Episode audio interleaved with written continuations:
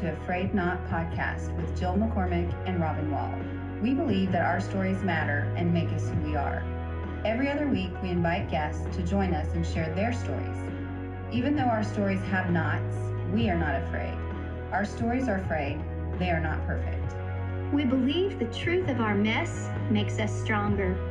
We hope that God uses these stories to encourage and strengthen your faith as you trust in Him. Our theme verse is Colossians 1 17, which says, And He is before all things, and in Him all things hold together, even our frayed knots.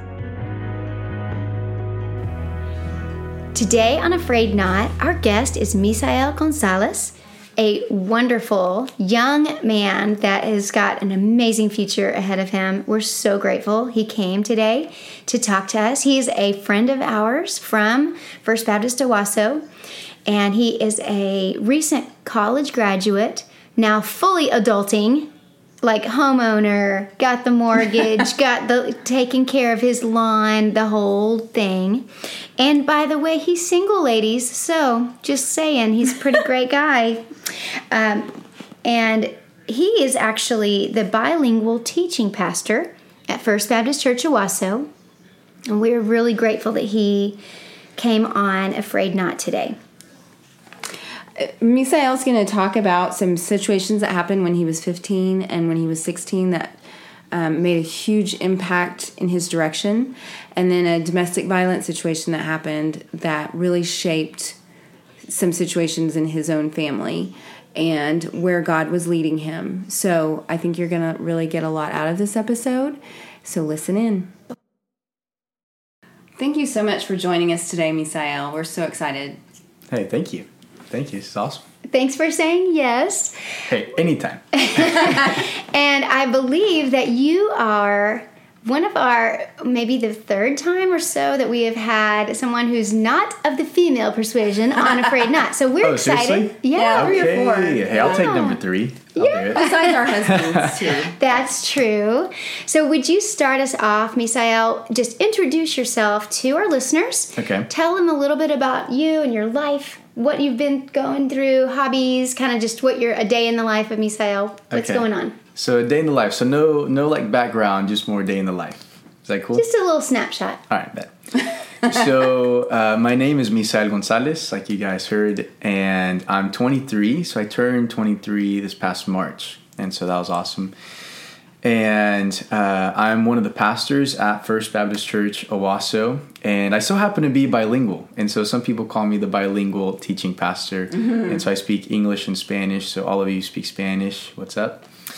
and uh, I live in Owasso, and I bought a house in uh, November of 2020. You're like really an adult now. Yes, really an adult. You know, I can't Like, like. mortgage and stuff. Yeah, mortgage. I kind of care about my grass now. It's really weird. Like I've been researching like seed products and like lawnmower. I bought my first leaf blower and weed eater the other day. It was crazy, but I'm kind of like the new age guy where it's all electric. You know what I mean? It's not really gas, so I try to do that. And so that's part of my day. Uh, I'm also getting my master's, and so that's that takes a big part of my day as well. I just finished my first year of my master's, uh, so I'm doing that. And if you were to follow me around in my day to day, you'd see that I love sports. So I love playing basketball. I love watching basketball. Um, I love working out. And so you'd come with me to YMCA and it'd be a great time. um, but I love the outdoors as well. And so I try to go hiking at least once a month, um, whether it's Turkey Mountain or somewhere else. It's been really beautiful. I almost got lost in Turkey Mountain one time. I went hiking by myself. Yeah, and it was getting Oh. dark, and I was Oh. like, I don't know how to get out of here. Oh, no way. I finally consummated, just followed him out. Yeah, yeah, like, yeah, yeah. This is scary. I might spend the night here. No way. You're like, yeah, I have to follow the trail.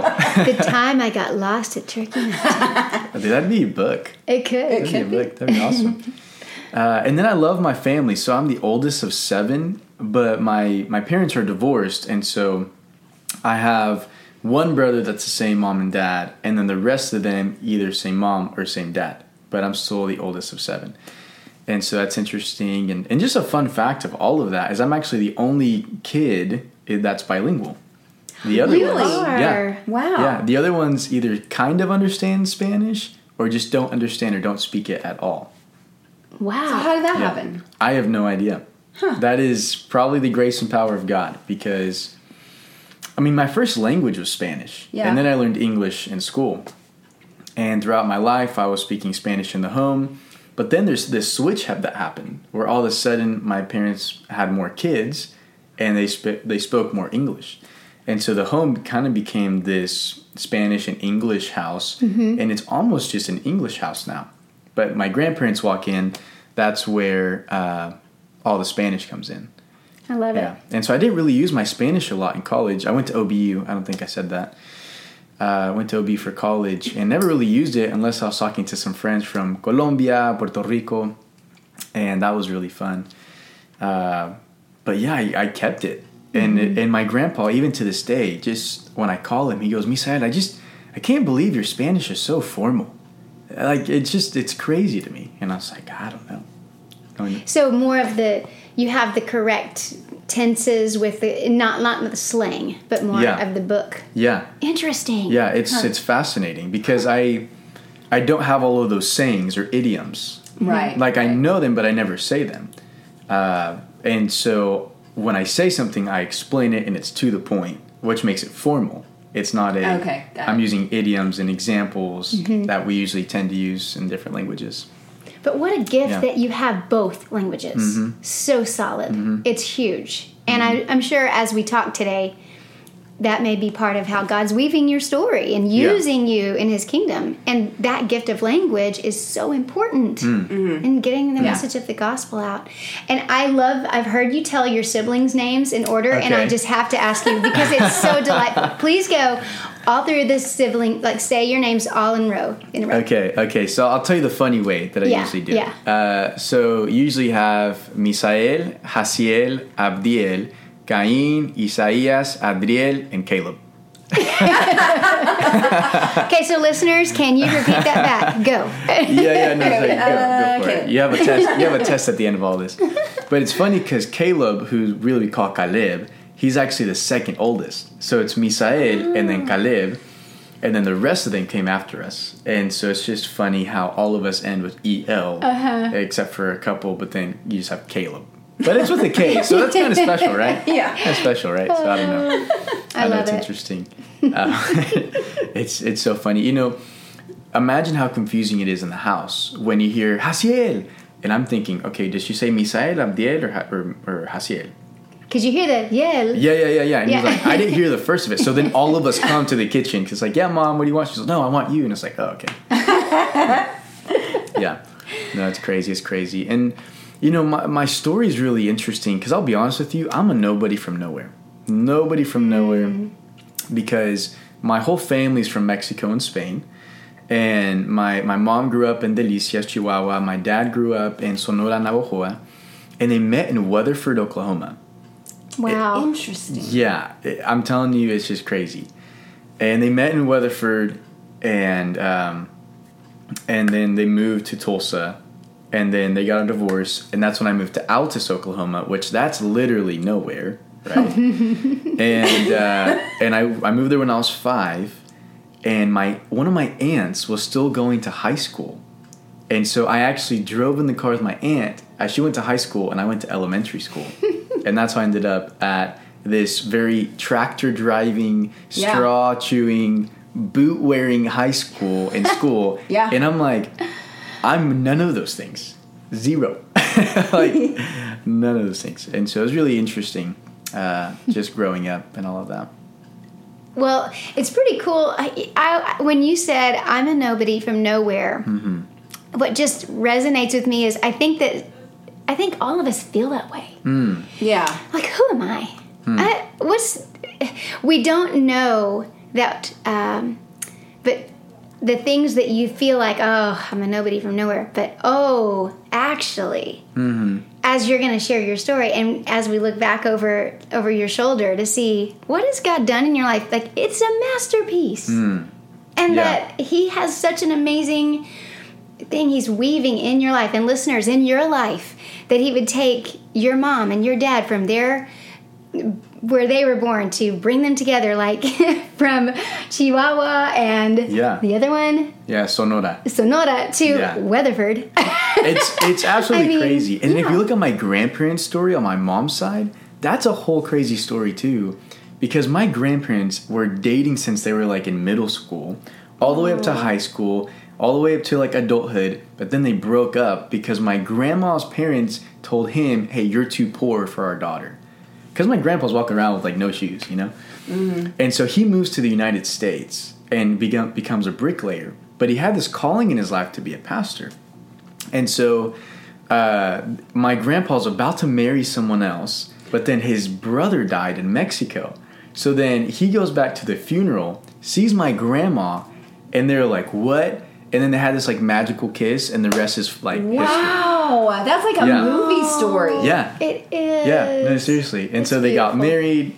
Oh, it's a whole crazy, even on their end, how the Lord has orchestrated all of these things. Absolutely.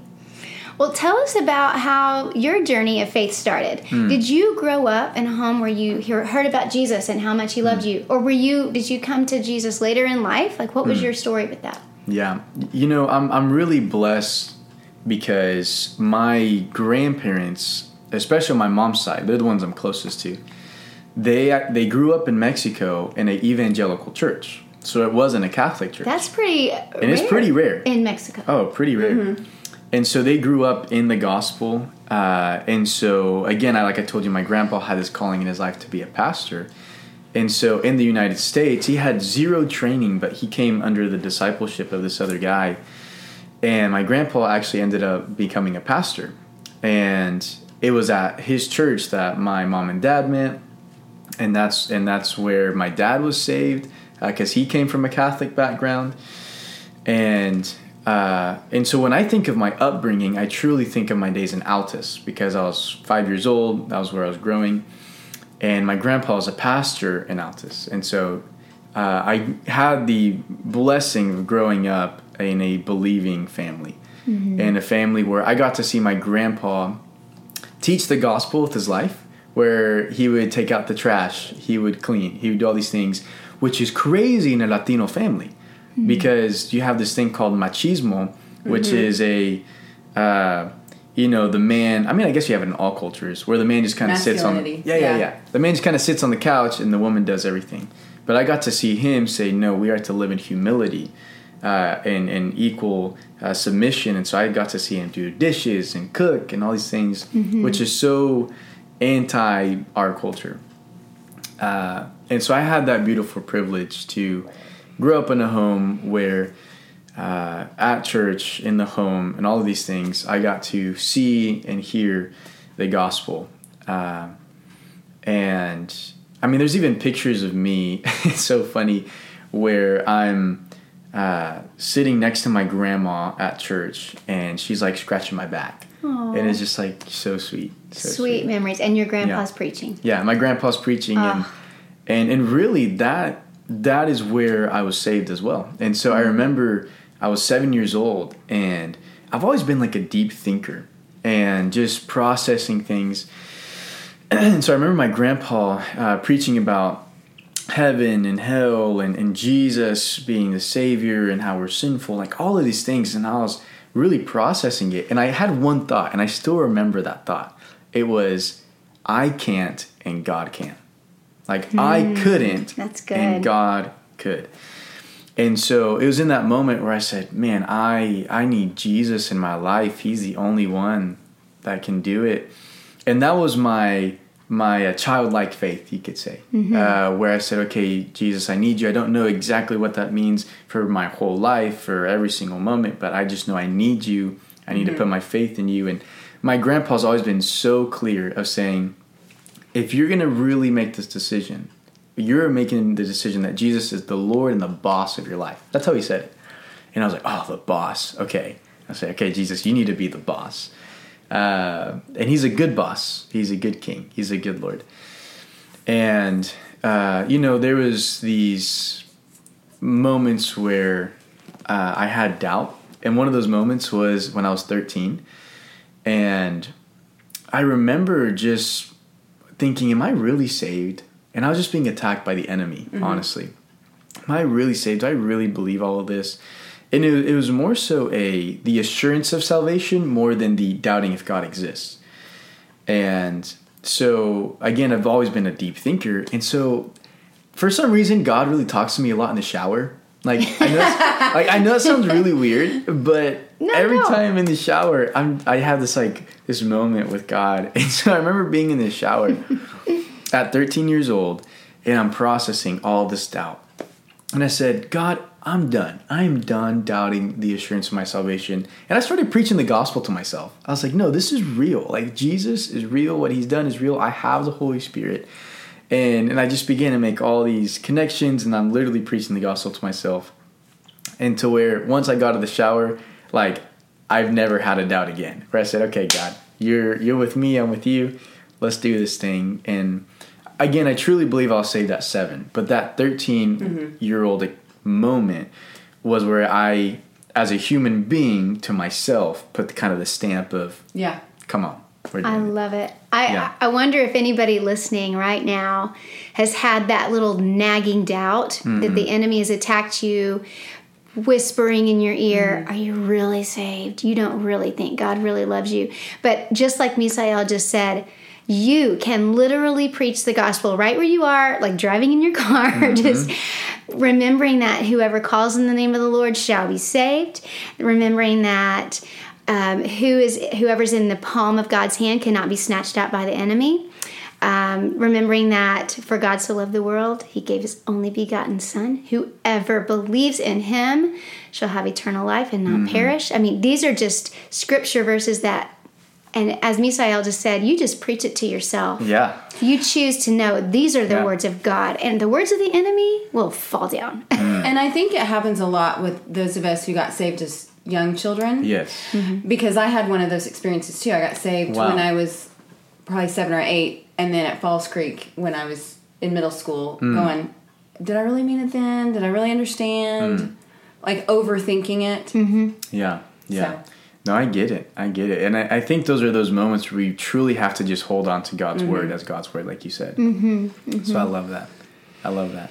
I love it that you ended up at OBU, which is where you became friends with my daughter Emily. Yes. And that's kind of a fun thing, listeners, that my daughter, my oldest child, Emily, was a classmate of Misael's at OBU, friends for four years, all the way through Yeah, school. good friends. And um, She just, helped me out with my science classes. Oh, love it! I think you helped her out with some Spanish. Yeah. I remember she t- saying yeah. yeah, yeah. It was good. But um, it was good. how did God bring you to OBU? And I bet that was an instrumental part of your Mm. path. Yeah. So there's they like there's so much to unpack of how did I get to OBU. And so if I By go the way, it's Oklahoma Baptist University Oh, in yes. Shawnee. And if you're like, what is that school? Yes, yes, yes, yes. Uh, there's so much to unpack. So if I go crazy long, let me know. Uh, oh no, go for it. because I definitely want to make sure I give you all the layers because it's a miracle, honestly, that I even knew what OBU was. Uh, so, the thing about my upbringing is that I grew up in a really Hispanic Latino home uh, where I, I almost felt like I was in this little cultural bubble where my home and my church were all uh, Latino, Spanish, a little bit of English. Uh, you know, a lot of people say, "Oh, let's go eat Mexican food," and I'm like, "Yeah, for me, that's just food." and, and even in col- even in college, people are like, "Oh, I, I don't want to have like Mexican before a basketball game," and I'm like, "Dude, that's what I had every time before a basketball game." and uh, so I don't know. The Lord, I guess, was preparing me for college, and so. Uh, and the reason that's so important is because growing up, I didn't know what deacons were. Growing up, I mm-hmm. didn't know what elders were. Growing up, I didn't know all of these things that normal church people know because we were technically the Hispanic mission of a Anglo-American church. So hmm. we were kind of just tossed to the side. You're kind of mm-hmm. across the street, do whatever you want. You're all by yourself, and it was really interesting. And uh, and then I have to tell you this a story before I get to 16 because when I was 16, that was an instrumental time uh, of how I got to OBU. But my so I told you my parents met in Weatherford, Oklahoma, and they met. My mom was 16, and my dad was like 23, 24. And when my, when my mom and her sisters got to the United States, uh, my grandparents were very, very strict.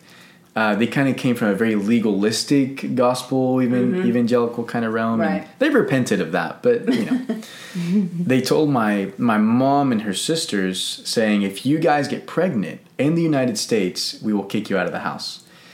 And so my mom meets meets my dad and you know they begin to kind of hang out they they begin to date and all of a sudden my mom becomes pregnant.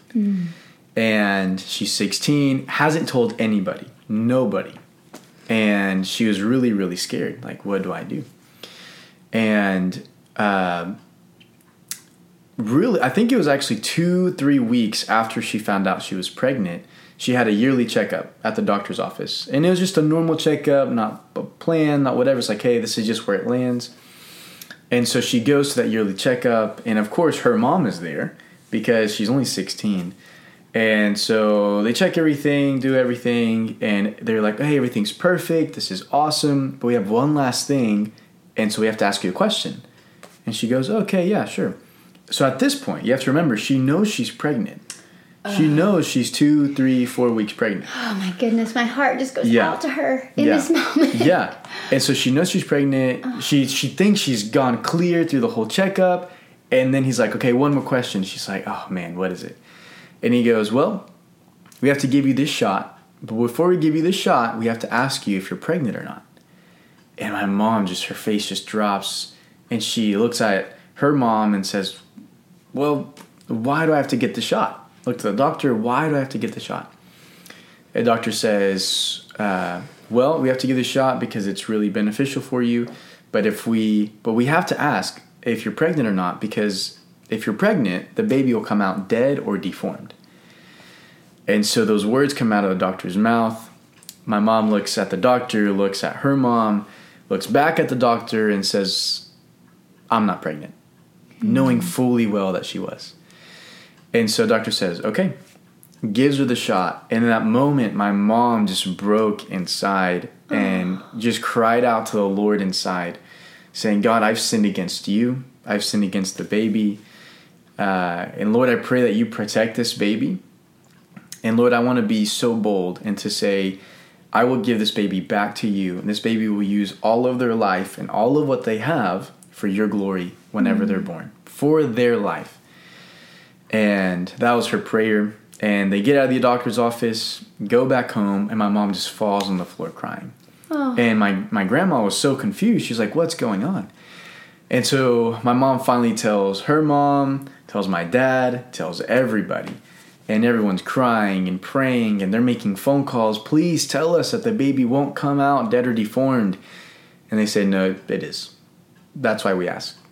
And so lots of prayer went into it and lots of checkups went into it, but they still couldn't tell if I, if the baby was okay or not. They still couldn't tell.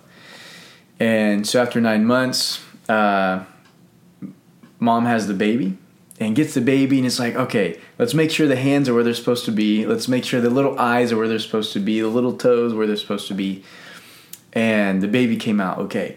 It came out great, and that and what's just insane is that that baby was me. Ah, You know that what gives me chills. Like oh gosh. that baby was me. God protected you. Yeah, I technically really should have been born dead or deformed. Wow. And so, Wow. And you were bathed in prayer before you Yeah. were even here. yeah, yeah, and and so what's crazy It's amazing. is that you have to keep the story in mind because when I turned sixteen, I had the most clear encounter with the Lord, saying, "Misael, you have to use all of who you are and all of what you have for my glory for the rest of your life," hmm. which is pretty much the same wording that my mom used when she was praying. Yes. and um, I didn't know it was a call to ministry. Like I didn't know that's what it was. I was like, I was like, God, I'm already saved, and He's like, No, no, no, this is different. This is different. Uh, because as believers, we are to use all of our life, all for Jesus. But He's like, No, this is different. This is mm-hmm. like vocationally. This is your passion. this is your calling. And I said, Lord, what are those words? I don't know what those words are.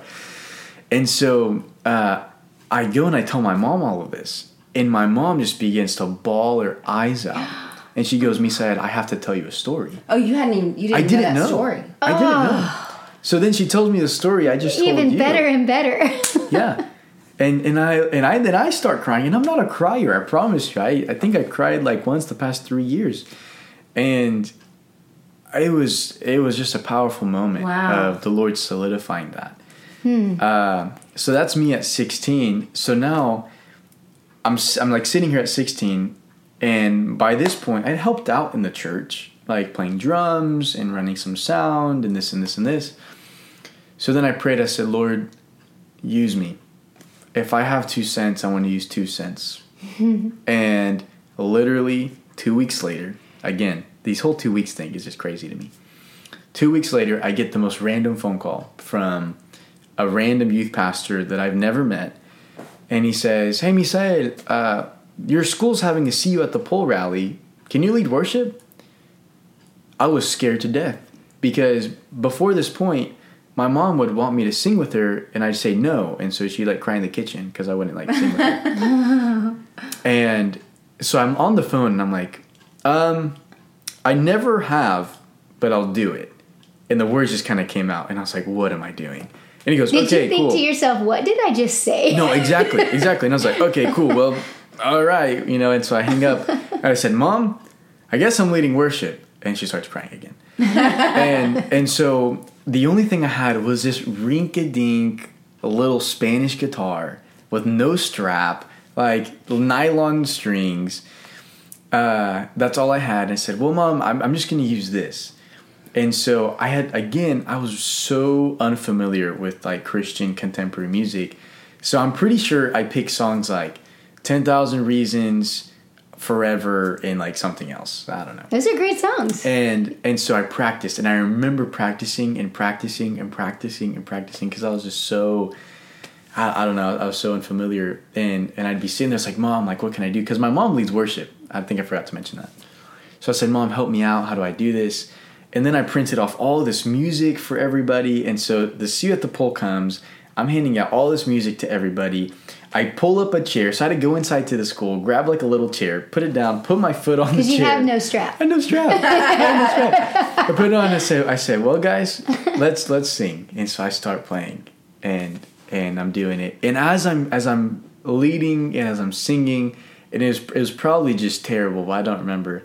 Uh, so many things came through my mind. That story came through my mind. The story of my grandparents' wreck when I was in fourth grade. No, not fourth grade. Uh, no, yeah, when I was in fourth grade, uh, came to my mind because my grandpa was teaching me guitar, guitar, but then I stopped because he got in a wreck. Um, So that came to my mind as I'm like strumming the guitar, and I'm like, this is crazy. Uh, and it was a beautiful moment that someone captured the moment of me very first ever leading worship. And I On need a, you have a picture of it? Okay, okay, so I did because it was on their Instagram. Wow. But they've they've kind of archived it and took it down. But I need to call them and ask for that picture. Yeah. We can put it on our Yeah. social media. Yeah, no, it'd be it'd be sick. It's a Yeah. cool. It's a cool background because it's like it's taken from the back of me looking, and there's a horizon, and there's like people standing. Oh, it's really cool. And it's the very moment that you said yes and led worship. that I walked And into doing scared to ministry. death. yeah, it was the very first time I walked into doing ministry, and so from from there, I saw the Lord just progressively build me as a leader, as as a missionary, a minister, as uh, as a worship leader. All of these things. These are gifts where- he gave you. Yeah, He put them in you. yeah, it, it's because I'm telling you, it's it's not from me. I'm nothing awesome. But from there, I started leading worship for different youth groups, which was funny because I had never been part of a youth group ever, and so I started leading worship in the youth group. And so I went to different youth groups to lead worship. I started a fellowship of Christian students at my school. Uh, and I had to battle that a little bit because they're like, well, if we do that, we have to bring in the Muslims and bring in those who believe other faith. And I said, you know what? Bring them. Let them start other groups because our God's more powerful than that. So it's kind of like this, this Elijah moment of like, all right, you know, let's see Yeah. who's who's going to bring down the fire. Uh, but no other group was started. But it was insane because I started that, and the Lord did some crazy cool things. Some people were saved, and I was able to baptize one of my best friends from Wow. that. Um, and so I'm like a high school student baptizing them because they don't trust any other pastor. So now I'm like borrowing a baptismal at a church, and it's a Sunday morning, and so all these random people come to the church, and it's a whole ordeal. Uh, so I have to give you all of that picture for you to understand that I get to my senior year of high school, and the only colleges I know exist are OU and OSU. That's it. That's it. That's it. And I was going to a JUCO uh, for concurrent classes and courses, and uh, they had a, a college fair or university fair, and one of my friends was like, "Hey, I'm going to this. You should go." And I said, "Okay, cool. I only know OU, OSU. I'll go check it out." So I'm walking around all the booths, and I'm just seeing them. And, and at this point, I said, "Okay, Lord, you've done so much in my life." am I just supposed to serve in the church or serve people and then be a chiropractor or an architect because I really love all that stuff? Uh, again, I was still misunderstanding this whole call to ministry thing because I didn't know what to call it. Uh, and and I end up at this booth and it said OBU, and I was like, "What's that?" And so I was talking to the guy. I said, "Hey, what's OBU?" And for the next two hours, he's the only one I talked to, and he's the only one that talked to me and he ended up being uh, one of my great mentors at OBU. Ended up being the like the academic uh, admissions guy at OBU, and I didn't know that. What a divine appointment No, that seriously, day. Seriously. What's his name? Bruce Perkins? Wow. Yeah, and now he heads up the divinity school in the prisons of Oklahoma. Wow. Wow. Yeah. Okay. Yeah, he's he's that guy. And what's weird is that he grew up in Frederick, Oklahoma, which is literally 30 minutes from Altus, Oklahoma. Yeah. Wow. It's insane. That's interesting. so That, was a- conversation changed your life. changed my life because I said, time out, time out. You're telling me I can study theology, God, and the Bible and philosophy at a college? He goes, yeah. And I said, no, you're lying. You're totally lying. You're telling me I can go to school for ministry. He goes, yes, that's exactly what I'm saying. I didn't know what to say. I was like, this is crazy. And so that's when I knew the Lord was like, hey, you have to go to OBU. And I only applied to OBU without knowing what it was. And I you hadn't OBU. even visited yet. Never visited, never nothing. I just said, that's where I can study the Bible and theology. That's where I need to go. And the first time I ever stepped on OBU's campus was when I walked in to like that enrollment day. Wow. Oh Yeah. my stars. I love it. Yep. So when, when I tell people I went to OBU, they automatically assume, oh, your entire lineage went to OBU. And I said, no, I'm the first and probably only one in my whole family to ever go there. It's amazing. That's very cool. So that's a lot to unpack. I hope I hope that wasn't too much. I love it. It was just yeah. And I know we have specifically asked you to share about a frayed knot time in your life. Yeah. And- but but before we do that, I really think it's important that we don't miss this important part too. That right now that God is using you in ministry. Mm-hmm. That the role you're playing at First Baptist Church Owasso Yeah. is it's just the first step of many of how he'll take and weave your, your path but it's really awesome how he's all the things from your languages to your family life to your um, Theology gifts, knowledge. theology and your Yeah. music gifts god's using mm-hmm. all of these things mm-hmm. in this mm-hmm. amazing coming together so tell our listeners about just in the past year and a half or so how Yeah. he's brought you through this process That's a great question. Um, so, you know, I get to OBU and uh, I'm beginning to learn and, and to study. And I actually was a part of a church revitalization my freshman year all the way up to senior year. In Shawnee? In Shawnee. Yeah, to where I'm, I'm a college student, but then also I'm beginning to be one of the leaders and, and the pastors of a church that was about to die, honestly. And God used 19 to 23 year olds uh, and the Holy Spirit to turn that whole place around. That by the time I left, we had to do uh, two services. Half of our congregation was college students, where when, when I first started going there, it was probably like 30 senior adults, and that was it. Uh, so it was Wow. very fascinating to see how Lord used uh, just everything that He'd gifted me with for that moment at OBU and at that church.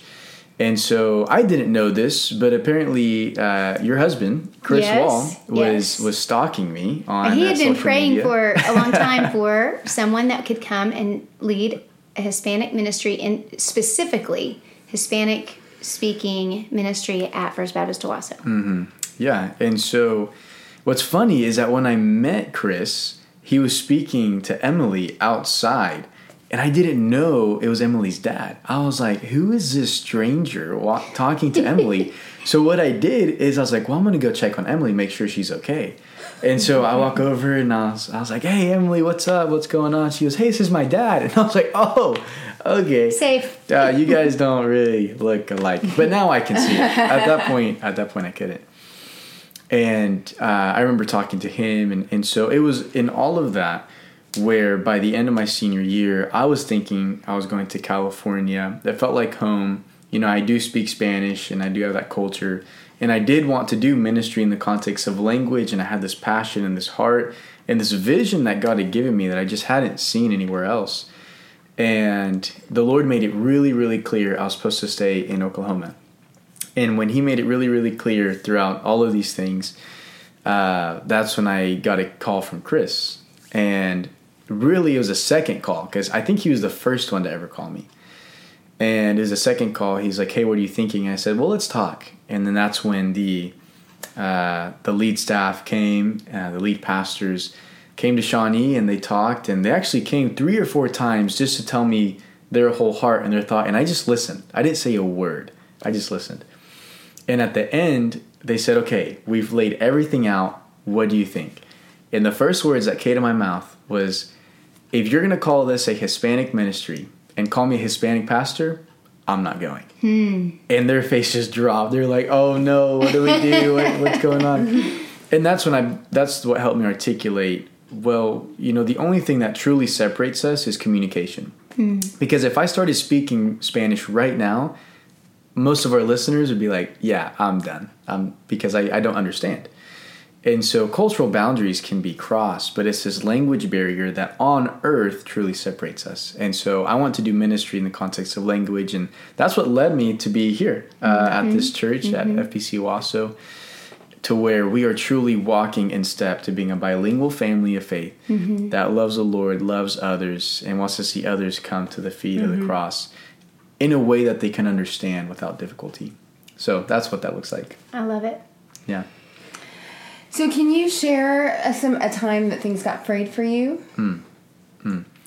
You know, I love this question because I think all of us have, have been there. Yes. Absolutely. So uh, true. All of us. Several times. Sev- several times, yeah. And, we will have more. And we'll, we'll continue. Yeah, mm-hmm. yeah. It's a, a it's a constant thing, honestly. Um, so there's so many I could share, but I think I'm just gonna share two uh, because you know, kind of what I've talked throughout this whole time is uh, I grew up in a divorced family. Um, I grew up technically after the divorce. My mom and I and, and Caleb were homeless, and so we had to go live with my grandparents in Altus. That's how I ended up there Okay. and and so I saw my mom working two jobs. I I had to help around the house. I grew up having to cook and clean and take care of and take people. So I feel like I have little sons, though they're my brothers, uh, and so I know how darkness comes, and I know mm-hmm. what darkness feels like. Mm-hmm. But I also know that God still works through the darkness, and God and like divorce is never in God's plan. But I can be a testimony right now of how because God worked through the divorce, I am who I am today. And I don't know, honestly. And I know God is sovereign, I know God is good. But my goodness, I don't know if I'd be the same Misael today if my parents were together. Because my dad was a different person back then. He was very selfish, all about money. And I have a business mindset, and I can become very selfish and all about money, just like my dad. Uh, and I might have become like that, but because of divorce, because of being in a different place, I mean, God worked through that. And so there's some of those frays, right? But the first really big fray actually happened when I was 15. So it's before the 16 experience okay. that I told you about. And I think what happened at 15 set the stage for my heart to be open, for my eyes to be open, for my ears to be open to what God was saying. And so at 15, uh, I had been dating this girl for like two years. and she was actually two years older than me. So I'm like 15. She's about 17, 18, about to graduate high school. Uh, and and so you know at that moment at 15 that's kind of like your world and you're like i've been dating this girl for two years she's two years older than me so i felt super cool you know what i mean Right. and i was like You okay could picture your lives together. yeah, I can picture lives sure. together. I was like, you know, she's going to be going to the community college, so we're still in the same town. And she has two years there. I have two years here. We're going to get, get married, all these things. And I had already, and I don't really think too much in the future like that, like planning out detail by detail, uh, because I think we set ourselves up for failure at that point. But uh, I had thought about it a little bit, and even she was talking about it for a little bit. But then, come to find out, she cheated on me, and she was going behind my back, and and it was a it was a really tough deal because I I not only heard from other friends, but I I would get a text from a friend saying, "Hey, so and so's car." Is because you know how okay let's just be honest here you know how like every time every town town has like the spot that like high school students go to to go do like really bad things Sure. Oh, yeah. Okay, let's just be let's just be straight up real Yeah, yeah, quick. yeah. Every town has it. So one of my friends would text me saying, "Hey, why is your girlfriend's car at this spot? Like, what are you guys mm. doing?" Because it was a person who was watching out for me, and I was like, "Bro, I'm not there. I'm not there at the spot." I was like, "I'm not. I've never been there. Had never gone there. Never want to go there." And he's like, "Well, I thought you were there because your girlfriend's car is there, and I just want to make sure you weren't doing that." And I said, "Well, then who is she there with?" And Very sus. Yes, very sus. and so I uh, I was patient a little bit, but then I kept hearing more things and more things, and I said, "Oh my goodness!" So I confronted her about it, and I said, "I need you to tell me for cheating on me." And she's like, "Yeah, I am." And I was like, "Oh my goodness!" So that just rocked my world, crumbled me. I felt like I was in a deep dark hole. I was like, "Well, I'm gonna cut you. I'll see you later." And she was like, "No, we can work this out." And I said, "No, we can't. It's Yeah. over." So that brought me to whole, like I said, deep dark hole. And this is this is kind of funny, but uh, I was in my room crying, and my grandma walks in. She's like, "Hey, I know you're not hungry, but here's a piece of cheese." I was like, "I was like, thank you, Mimo." I call her Mimo. I was like, "Thank you, Mimo, for this piece of cheese." And I was like, so she like sat there with me, kind of patted my leg, gave me a piece of cheese. I don't know why it's a piece of cheese. Uh, but through all of this, I was in so much pain and so much so much emptiness. But I think God really directed my focus in these moments because, uh, again, I never listened to a lot of contemporary Christian music, but I remember hearing the song called uh, "I'll Praise You in the Storm." And do you guys remember who sang that song? It was uh, Casting Crowns. Casting Crowns. Okay, "I Praise You in the Storm" by Casting Crowns. Uh, What a great song. and I remember listening to that song, and I was just like on my knees with my with my head and my hands on my bed, and just crying and calling out to the Lord, saying, "God, like this really sucks, but I need to praise you in the storm, and this storm just sucks." And I actually remember learning that song on the guitar, and I would just like sit there and just play, it, and I'd sing it, you know, God, I praise you in the storm. And I wish I could remember more of the lyrics right now, uh, but they're just really powerful lyrics. Like I recommend you uh, to even Absolutely. And the gist of it is we know God could make the Yeah. storm stop, but even if He doesn't stop the storm, Mm-hmm. we're going to praise Him anyway. yeah, That's and it's how He's so faithful, Yeah. whether we're in a time of calm mm-hmm. or storm. yeah, and he was still there and so faithful, and so God used that situation to absolutely break me. I felt so broken at this little fifteen year old, and I mean, that's serious. Like, Yeah. being a high school counselor, Yeah. I mean, people don't understand that first love Mm-hmm. is so traumatic. And Mm-hmm. in fact, we would, I'm sure every listener can relate to the remembering back to the first time that you felt crushed or heartbroken. It didn't matter what age you are, it was real Mm-hmm. yeah, to your heart. Yeah. So, Because I will have parents that'll be like, it's their first love, who like it's puppy love, whatever. And I'm like, no, no, no, no. For them right now, Mm-hmm. this is everything. Yeah.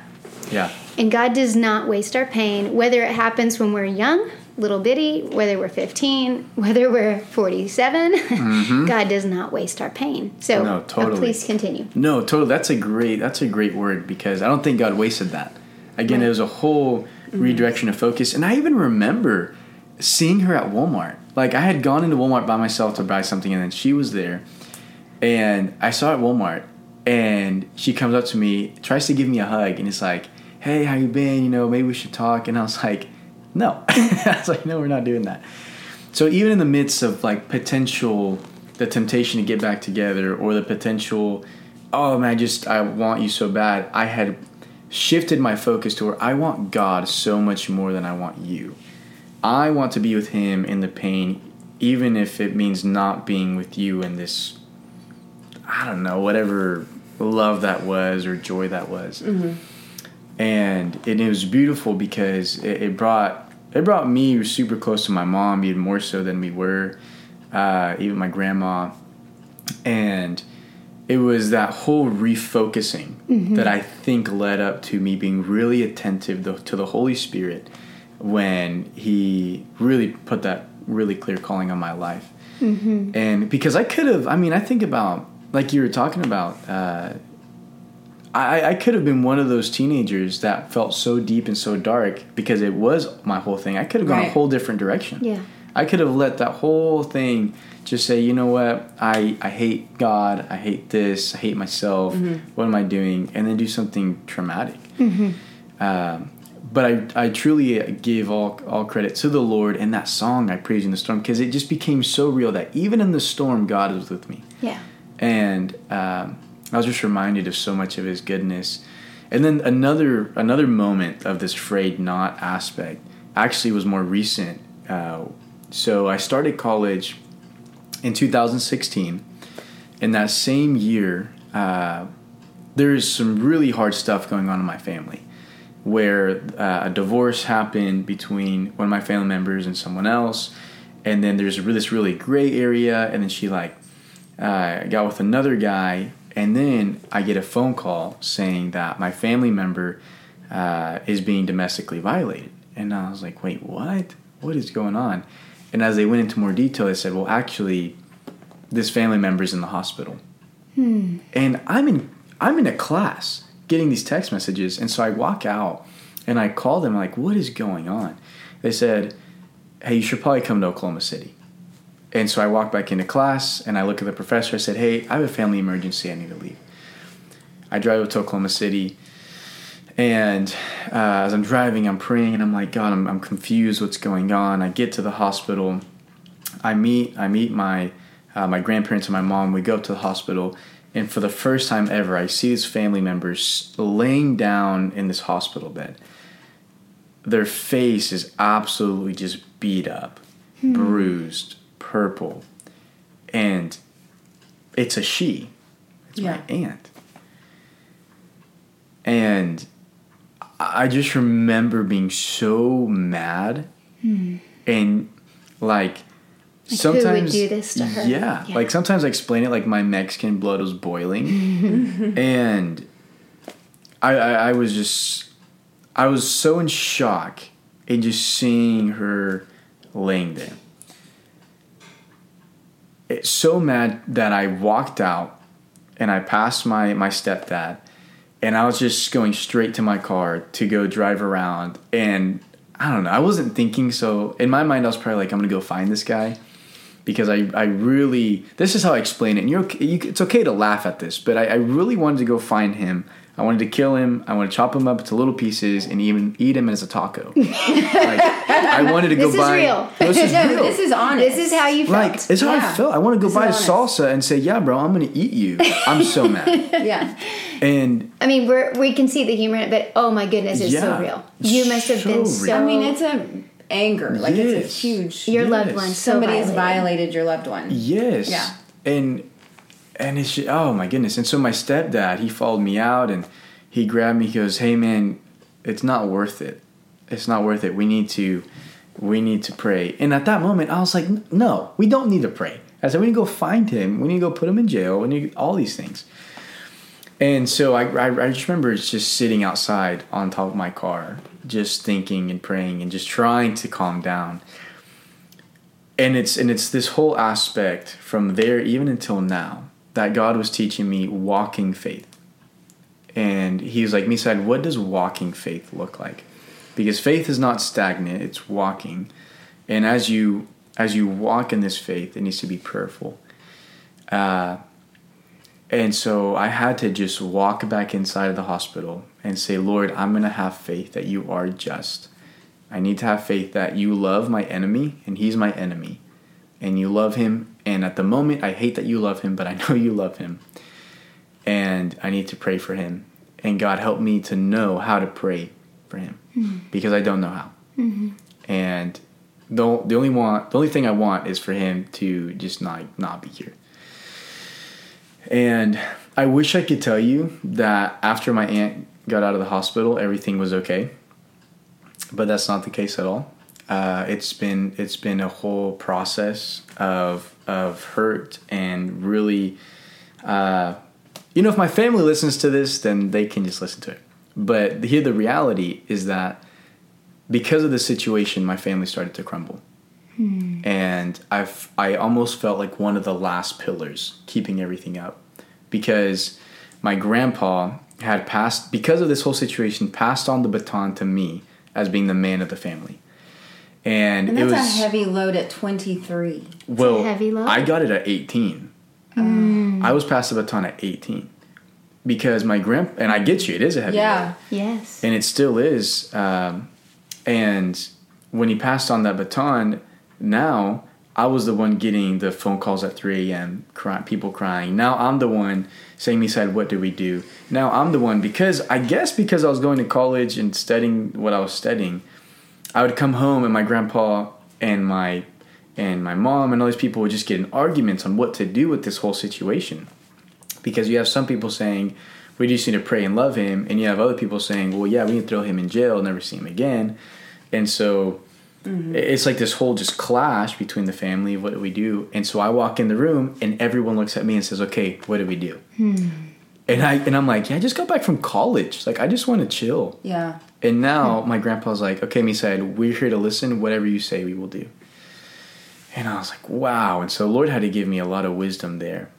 Uh, and so there is, I mean, if I took a detailed route of all the hurt between 18 to 23, so that'd be what, like five, six years now. It would need to be a uh, five-hour podcast. Yes. yes. and even you know, even now, even now, it's it's really difficult. Mm-hmm. Uh, even now, I still feel like one of the last pillars in, in my family, trying to hold things up. And when I was younger, my mom was my rock. But as soon as I turned 18, I became my mom's rock. Hmm. And my aunts and my grandpas and everybody's rock to where now I hold that weight for everybody. Mm. And it's just been really, really hard, mm-hmm. honestly. Mm-hmm. It's been so hard. And, and again, just learning, uh, again, to praise Him in the storm, again, to know what walking faith looks like and giving things to the Lord. Of saying, Lord, if I hold all this weight on my own, I'm literally gonna fall. Like you mm. can't do it. No, I can't. can't. Yeah. I can't and uh, what would you say to a listener who is like, "You are talking to me. I can't carry all this by myself." What would you tell them that God's yeah. taught you? Yeah. About trying to carry something so heavy. Yeah, no, that's good. Two things come to mind. Um, my mentors were really beneficial because what they did was listen, and all I could do was just pour my heart out and they listened and they said, Misael, we have nothing to say, but we're going to pray.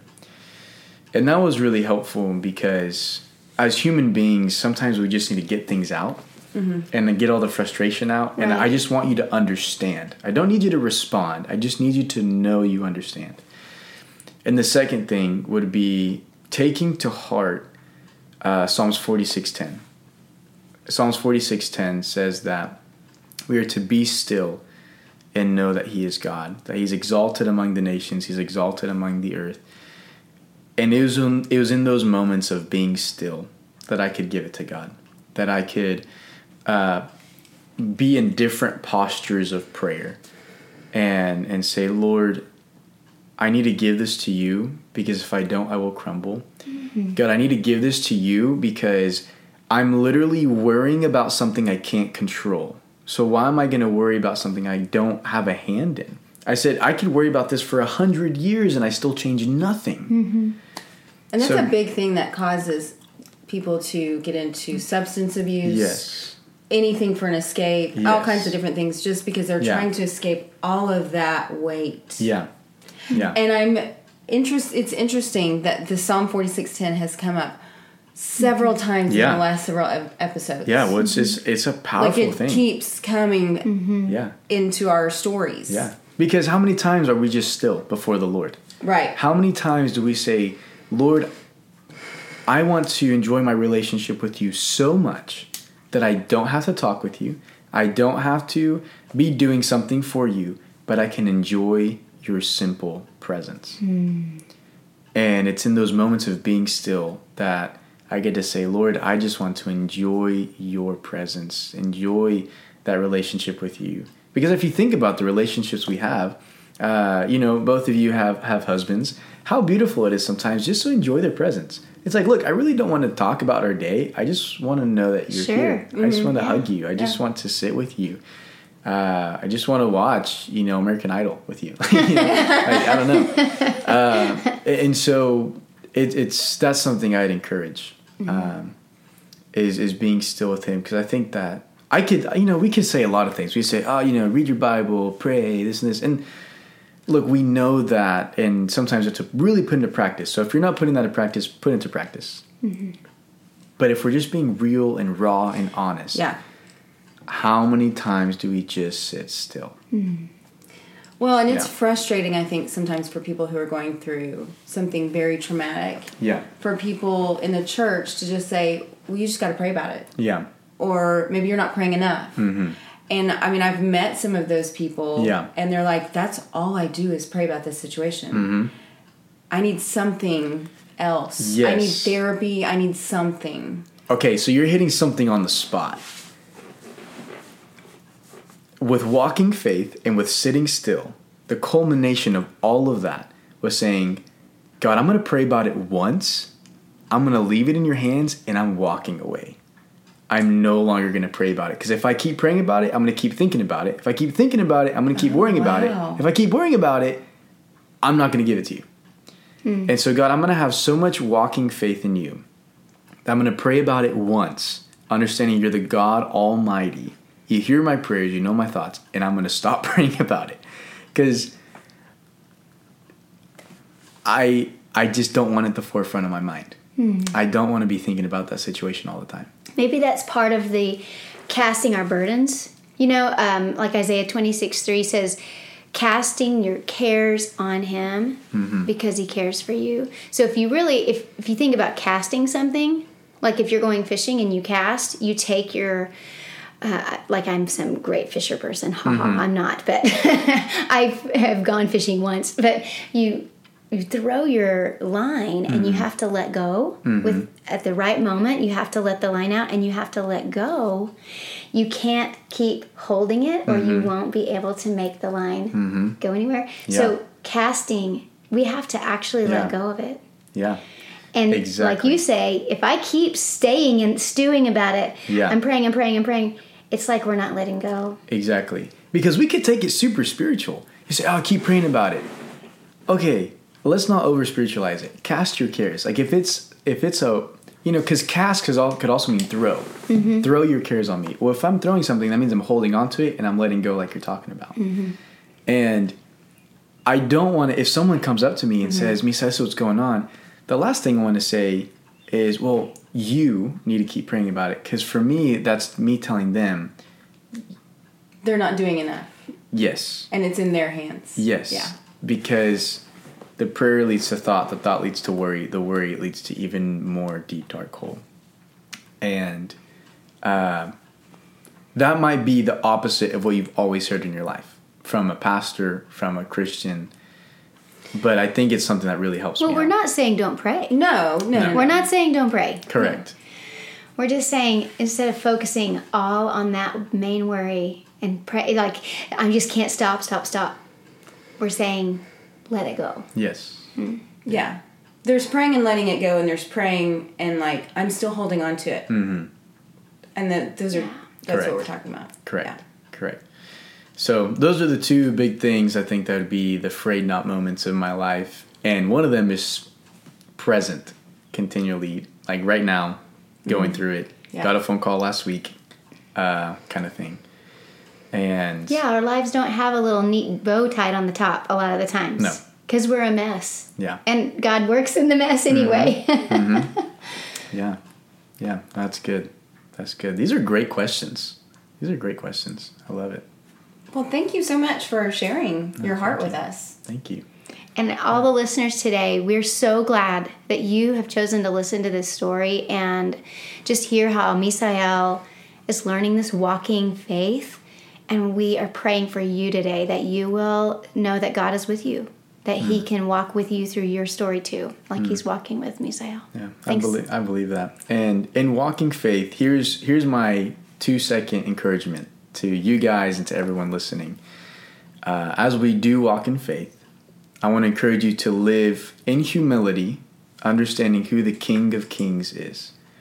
But I also want you to live in boldness, knowing who the King of Kings is. Because so many times we think those are two separate things, but I I actually think it creates a beautiful tapestry of saying, I will bow down to the king in humility, but that same king looks at me, lifts my head, and says, I love you and I have a decree for you to share. So now go out in boldness. Because if you think of a kid, if a mom says to the kid, Hey, tell your brothers to stop that or tell your brothers to do that, as that kid, you go, Hey, mom said. Mom said. And Yeah, so yeah. I want to walk in boldness saying, hey, the king said. And uh, that has been a, a huge game changer in my life and this walking faith of living in humility and in boldness, uh, one in each hand. So good. Thank you so much. We are so grateful to Misael for coming and sharing his story. I personally got a lot out of that. Um, I really loved how he talked about how God still works through darkness and he doesn't waste our pain. And also that we need to pray once, letting it go, and quit taking it back because that's what I have issue with. So that picture of casting it and letting it go and letting God handle it and quit keep bringing it back and thinking that we have control of it, that was something I really needed to hear. Something exciting that Misael is a part of, that all of you who are in the Tulsa area, I want you to know about this. The vision for First Baptist Owasso Tulsa campus is that there will be two thriving services a bilingual family of faith, a fully English service, a fully Spanish service, and that's coming. And it's an exciting thing to think about that whether you hear Spanish as your main language or whether you hear English as your main language, there's a place for you, and we hope you find it if you're looking for something like that. So, thanks again for listening today. If you want to hear more from Misael too, you can check out the Platform podcast, and his story will be on episode one of that. Thanks for listening, everybody, today. And one of the things that we're going to part with today is the words that Misael shared with us live in humility, serving the King of Kings, and live in boldness, serving the King of Kings. Great example, Misael. Have Bye. a great day.